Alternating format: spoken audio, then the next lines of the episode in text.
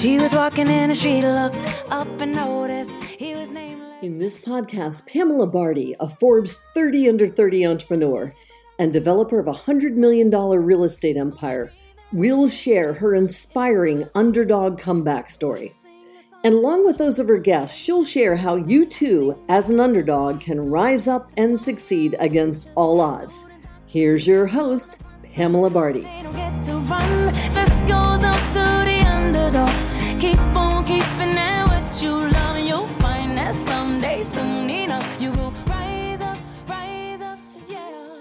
Steven Santos is a dynamic minister who transformed his life through the program at Teen Challenge Boston. His story started when he had fallen off pipe staging at a construction project and broke his back. He was put on pain medication and got addicted in that process, which eventually made him turn to heroin. There was a messenger from God by a former student at Teen Challenge Boston who came to Stephen when he was in jail at rock bottom and told him about Teen Challenge and how this program would be effective in his life. Upon leaving prison, he had a choice to go back to the old life or to go to Teen Challenge and finally start living. He chose life over death. God had a greater plan for him. Since then, Stephen has graduated the program and has now become a staff member with Teen Challenge Greater Boston to answer his true calling as a minister and helping others overcome addiction.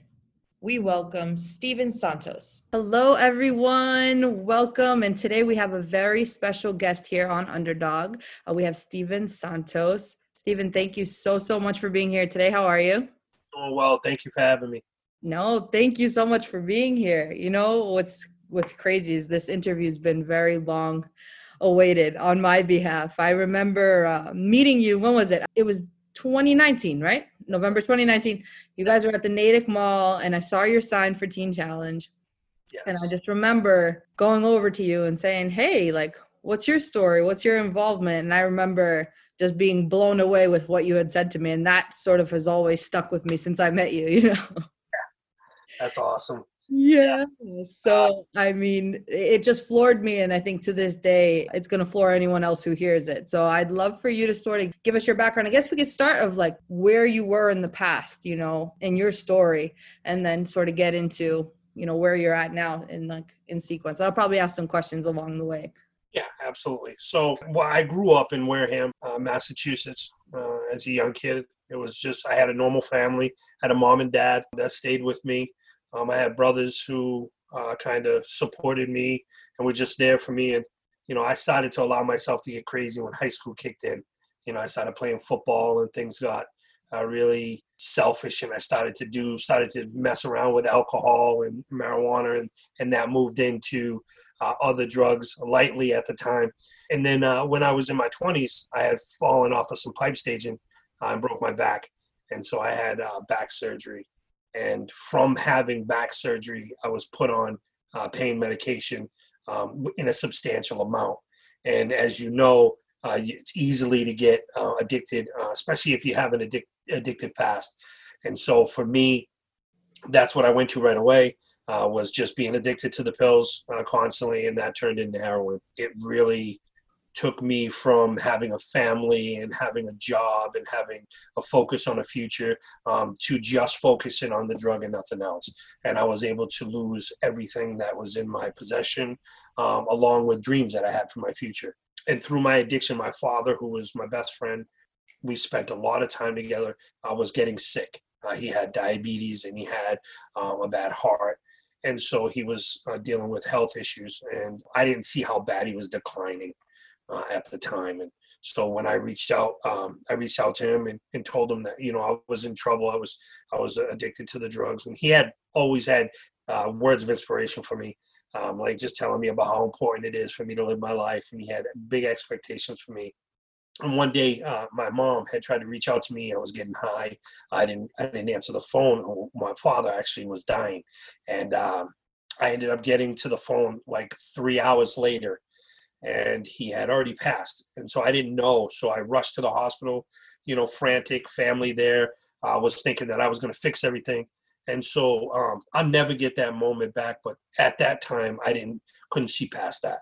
I was pretty, pretty in a bad way that I had really lost it and ended up in prison two days later. Um, and so when I went to prison, it was, you know, I didn't want to live anymore. I, I had lost my dad. I, I let him down. I wasn't there for him. Um, I had lost my family, my home, my business, everything that I had anything to do with. And so I met a guy in there who knew that, you know, I wanted to end my life. I didn't want to live anymore. And he was actually a former resident of Teen Challenge. And I knew none of this. Growing up, I was in the church but I moved away from it as I got into my teenage years. And so he slid, slid some scriptures under the uh, prison door and just uh, told me that if I make it to the morning, uh, that he'll have more for me and that God had a plan and a place for me. And, and he said all this other stuff that I really didn't want to hear at the time. And so I was in that cell and I just was trying to find ways to end my life. And, and uh, there's ways in the cell that you can do that. And I was in a bad way. Looked, I said, you know what? Let me look at the, what he put under there. For some reason, I read it. And I just had a presence that I can't explain to anybody in words that was in that cell came over me a feeling there was breeze in there there was no windows. It was i was on my knees on the floor and i cried all night long. I didn't sleep. In that position cried all night. It was just a revelation in my life. And in your prison cell yeah? Yeah. Wow. and, and then i came out of that cell and i ran over to him and i said hey whatever you can do the feeling that i had showed me that there's more in my life and I need to live for Christ. And he was like, I will feed you the whole time you're here. And so he fed me, and he was not only with just the word of God, but also with ways to be able to reach out to those that get hurt in addiction and don't feel like there's a future for them. And so he was really like digging into me. And so I finished my prison sentence. Uh, and on the last day, he told me, he said, you're going to have a decision to make in life. And so when you walk out those doors, you're going to either go to the left and you're going to go back to your old life and you're going to succumb to the devil's grasp and you're going to die and, and, and or you're going to go to the right and you're going to get on that bus and you're going to go to Teen Challenge and you're going to make a difference in not only your life but others. And so I got on that bus and went to Teen Challenge and my life and all the things I dreamed for my life has not only come true but has surpassed any of my expectations.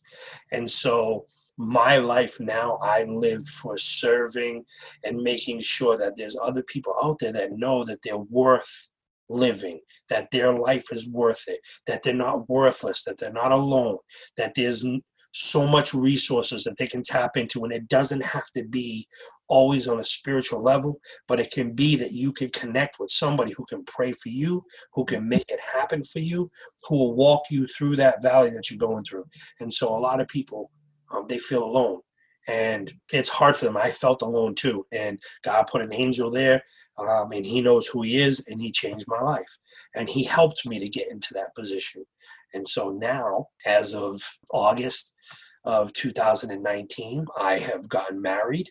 I also have bought a home. And God is providing all the things in my life that I never thought was possible. That is, uh, oh my gosh. And now you're sitting as the director of Teen Challenge. If, yeah. Am I correct? Well, so now I'm sitting That's as real. as a pro. Uh, well, what I do now is I'm the admissions coordinator, Nice. and I do program development as well for Teen Challenge Greater Boston. Yeah.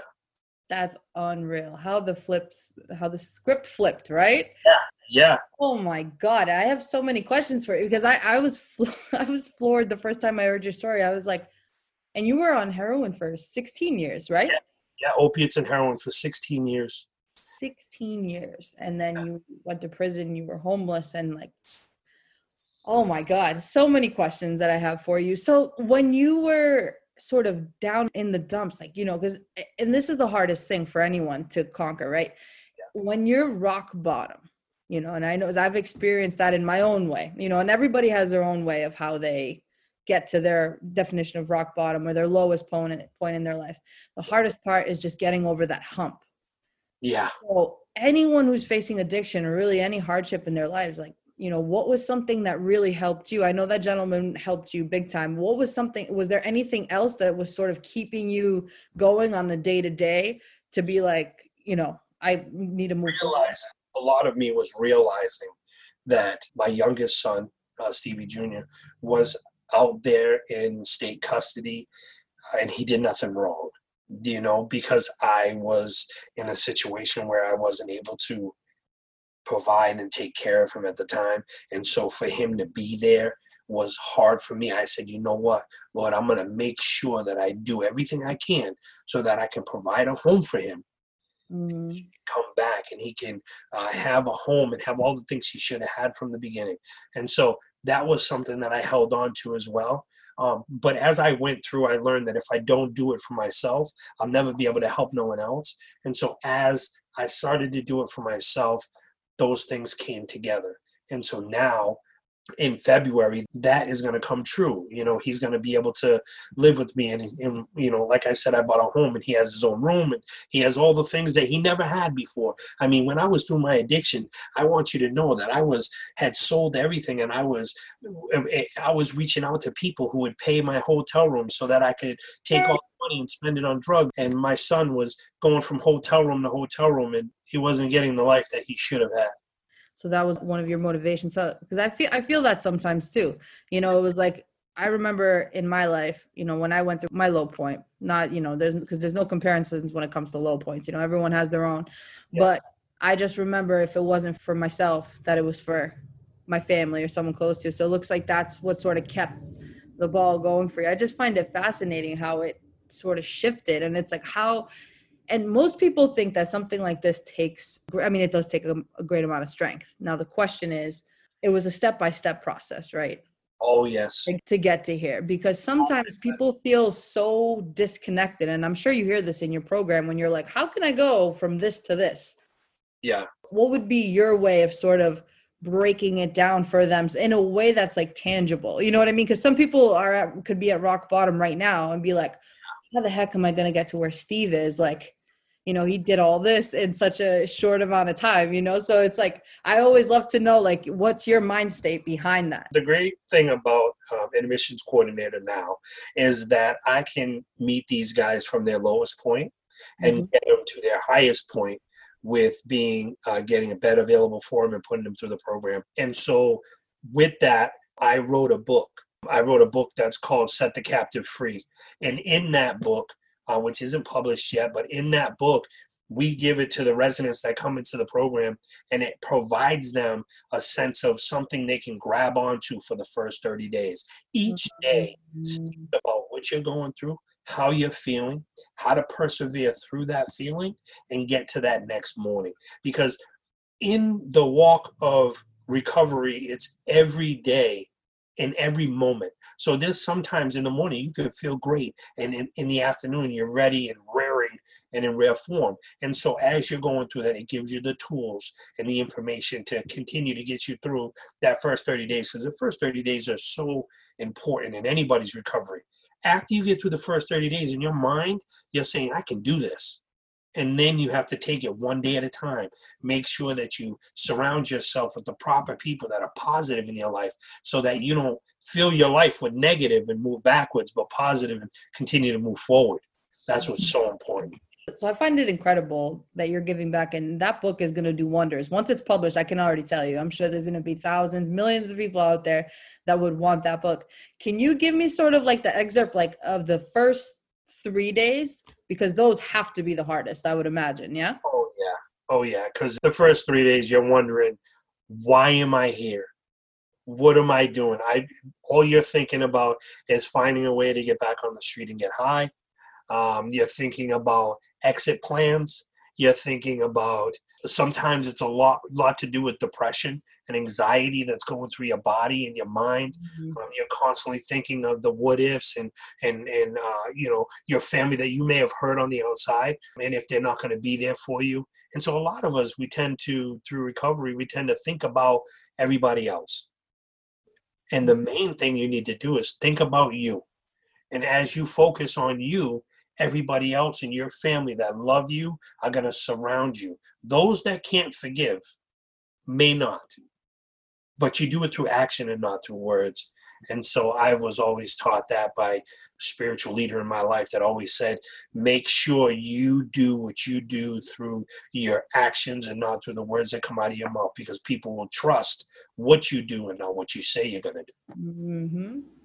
Amen to that. So that's like sort of the first three day expert excerpts. Yeah, Yeah, so we really the first three days um, in the program is really the first couple of weeks is really just loving. We believe that addiction ends with love, and Mhm. then the word of God. And so it's very important that you love on somebody when they come in because they don't know what that is right now. And so when I came in the program, there was guys that were loving on me and hugging on me and praying, and I didn't know what that was. I felt uncomfortable at first because through my addiction, I pushed love away. I just wanted nothing to do with any of that Right. as that entered into my heart, it started to change me as a person. I used to be very aggressive and angry, and now my wife says I'm soft as baby poop. So, yeah, That's so awesome. So now, so with your wife, when did you meet her? When did that sort of start to play in the picture? so the way it works in Teen Challenge is after we I graduated, I met her um, on the stage in Brockton when I graduated. Yeah, and we, I asked her if I can if I can call her and pray, and she was very willing to pray. And so we prayed at night. You know, every couple of days we prayed at night. Then it started to be every night we prayed, and then we started to build a friendship that moved into we felt a certain way for each other and so we brought it to um, she brought it to her pastor and i brought it to uh, my leadership and we went through a courtship process which was over a year and uh, got married yeah and it's congratulations. That's incredible.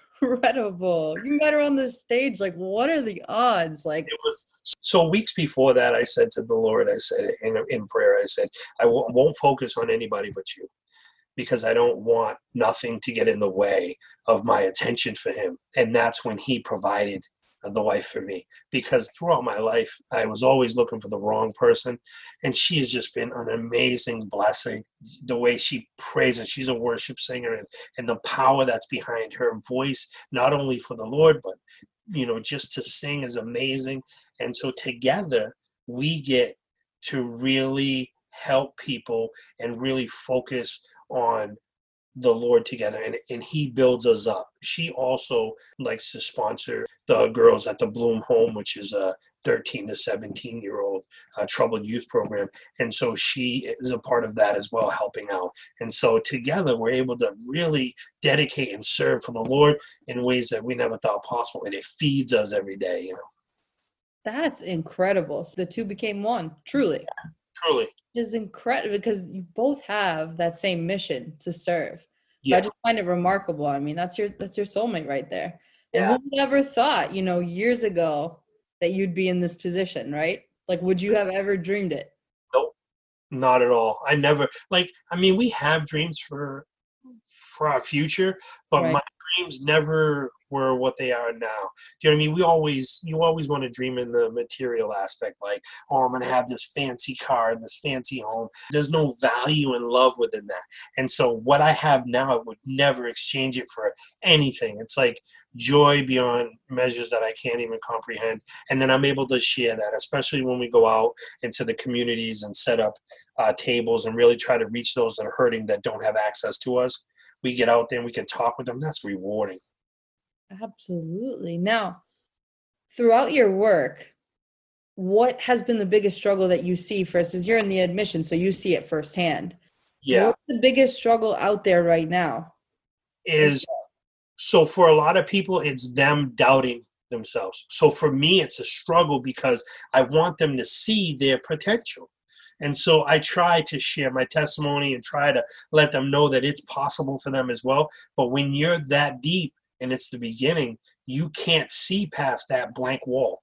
And so the hardest part is to get them to see that it's okay. It's possible for you. A lot of people say, man, Teen Challenge, that's the strictest program in the country. You know, you can't smoke cigarettes and you can't have a cell phone. And all those material things that you held on to that'll not only get you in trouble, but drag you deeper down Mhm. and realize that once you learn here, you get all those things back and you can learn the goodness of each of that and be able to have the phone but make the proper calls to the to the good people and in your life and build yourself up and get education that you never thought possible and save money that you never thought you could save.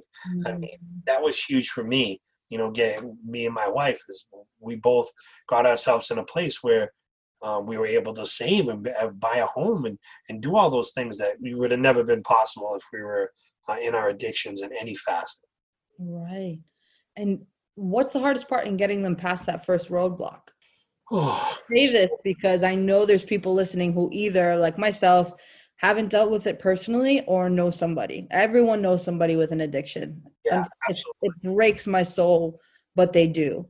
And so it's like, how do you sort of help them indirectly, or if you're facing it yourself, like how do you get past that hump of doubting? So a lot of people that I've been in contact with, or even at the malls, their families don't want to talk about it. Um, they feel like it's a put down uh, to their family or a disgrace, and so that puts a person deeper and deeper in their addiction because they don't have nobody to talk to. And so I would say to be open, talk about it, find someone that you know that won't judge you that'll be able to tell you, hey, listen, and give you the proper information and send you to the right places so that you get help and it's not a spin wash. You don't just go somewhere and get, you know, because I want you to know, and a lot of people out there want you to know as well, that there is a lot of people that are overdosing. And the reason why they're overdosing is because they go and they get a small bit of help and they get clean for a little while. And then they go out and think they can get high like they used to. And then they're dying. And so we need to make sure that we, when they start to get clean, we provide them with the resources and the information and the strength that surrounds them so that anytime they got an itch, we got somebody there that can scratch it for them in a positive way. Teach them, help them to learn how to live life without the drug, deal with issues and problems in their life because they're always going to be there. We can say how a godly a person is or how much you live doing the right thing. The storm will come. And it's not if, but it's when. And so when the storm comes, you want to be provided with the tools so that you are able to get through that storm and continue to keep moving forward. Right. That is usually the hardest part is for people to not only just believe in themselves, but be surrounded by people that believe in them as well. Right. And now speaking of that, now tell tell me a little bit about Teen Challenge and sort of your role as the admissions counselor. Like what's your day to day look like?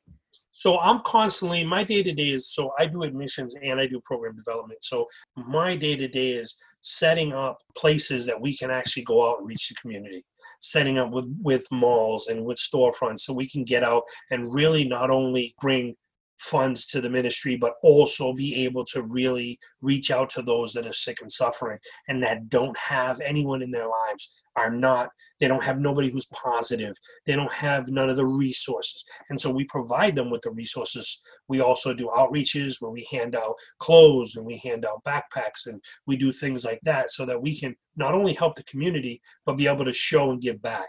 And so that's huge on our outreach standpoint.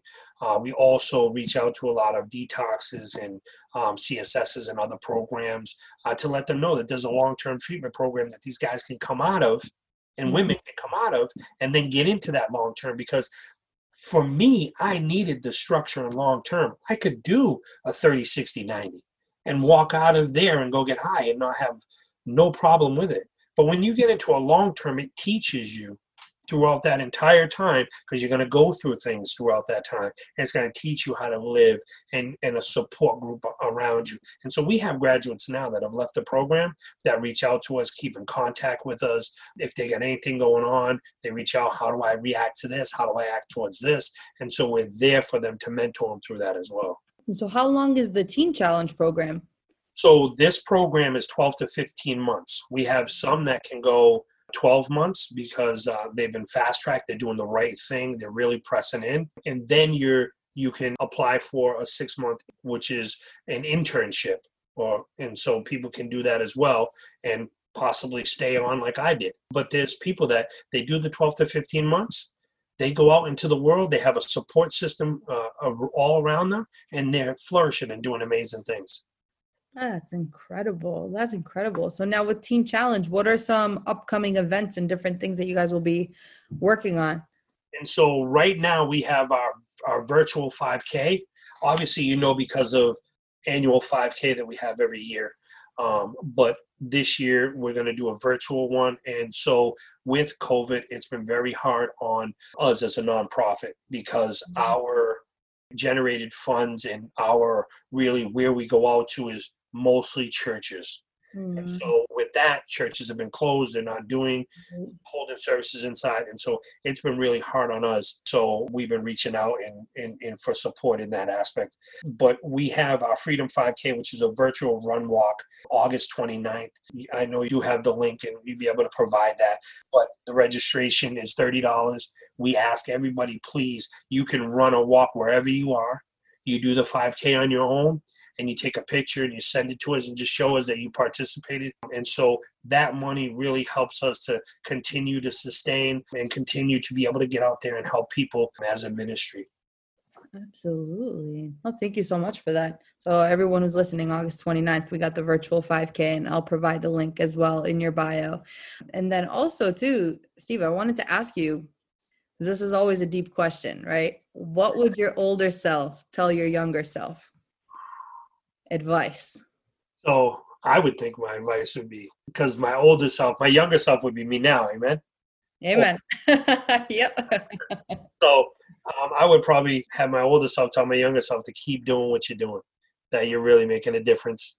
And uh, as you continue to keep pushing through, you're going to see that when you get older, it's the fruits are going to be there. There's going to be people's lives that have changed through what you say, um, through the times that you've been out there in the community and really been trying to just show and share your testimony.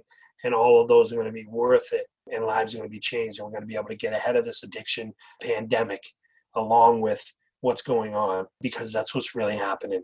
This addiction has, has circum our entire uh, world, and uh, everybody knows somebody. And so, if you are able to help one person that can help another person, it's a chain of freedom in a lot of people's lives. And so, if I can be of a little help to that, I think my older self would say that's that's what ha- has happened. And so, just keep doing what you're doing.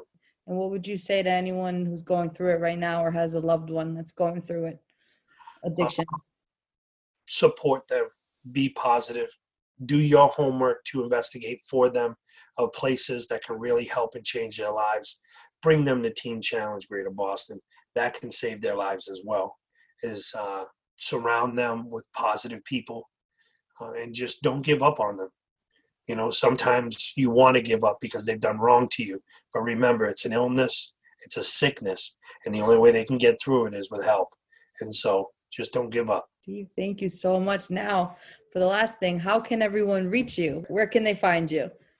So if they need to get a hold of me, uh, if they have someone who is uh, struggling and needs to get into a program, or if they just want to talk about information and how they can help, they Yep. can reach me at ssantos at tcgreaterboston.org, or you can reach me by my cell, which is 617 869 6652. Awesome. Steve, thank you so, so much for being here today. Absolutely loved your story. And I know everyone else listening will love and appreciate it just as much as I did. So thank you, thank you, thank you. Yeah, absolutely. Thank you for having me.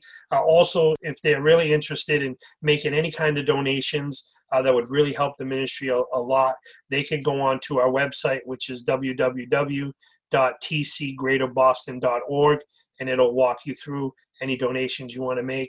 And so, God bless you. It's amazing what you're doing. Keep doing what you're doing because it's awesome. Thank you, Steve. God bless you too. God bless you too. Thank you so much for being here today. Thank you. The only dream that I've been chasing is my own. So that's it for today's episode of Underdog. Head on over to iTunes and subscribe to the show. One lucky listener every single week that posts a review on iTunes will win a chance in the grand prize drawing to win a private VIP day with Pamela herself in Boston, Massachusetts. Be sure to go to theunderdogshow.com and pick up a copy of Pamela's free gift. And join us on the next episode.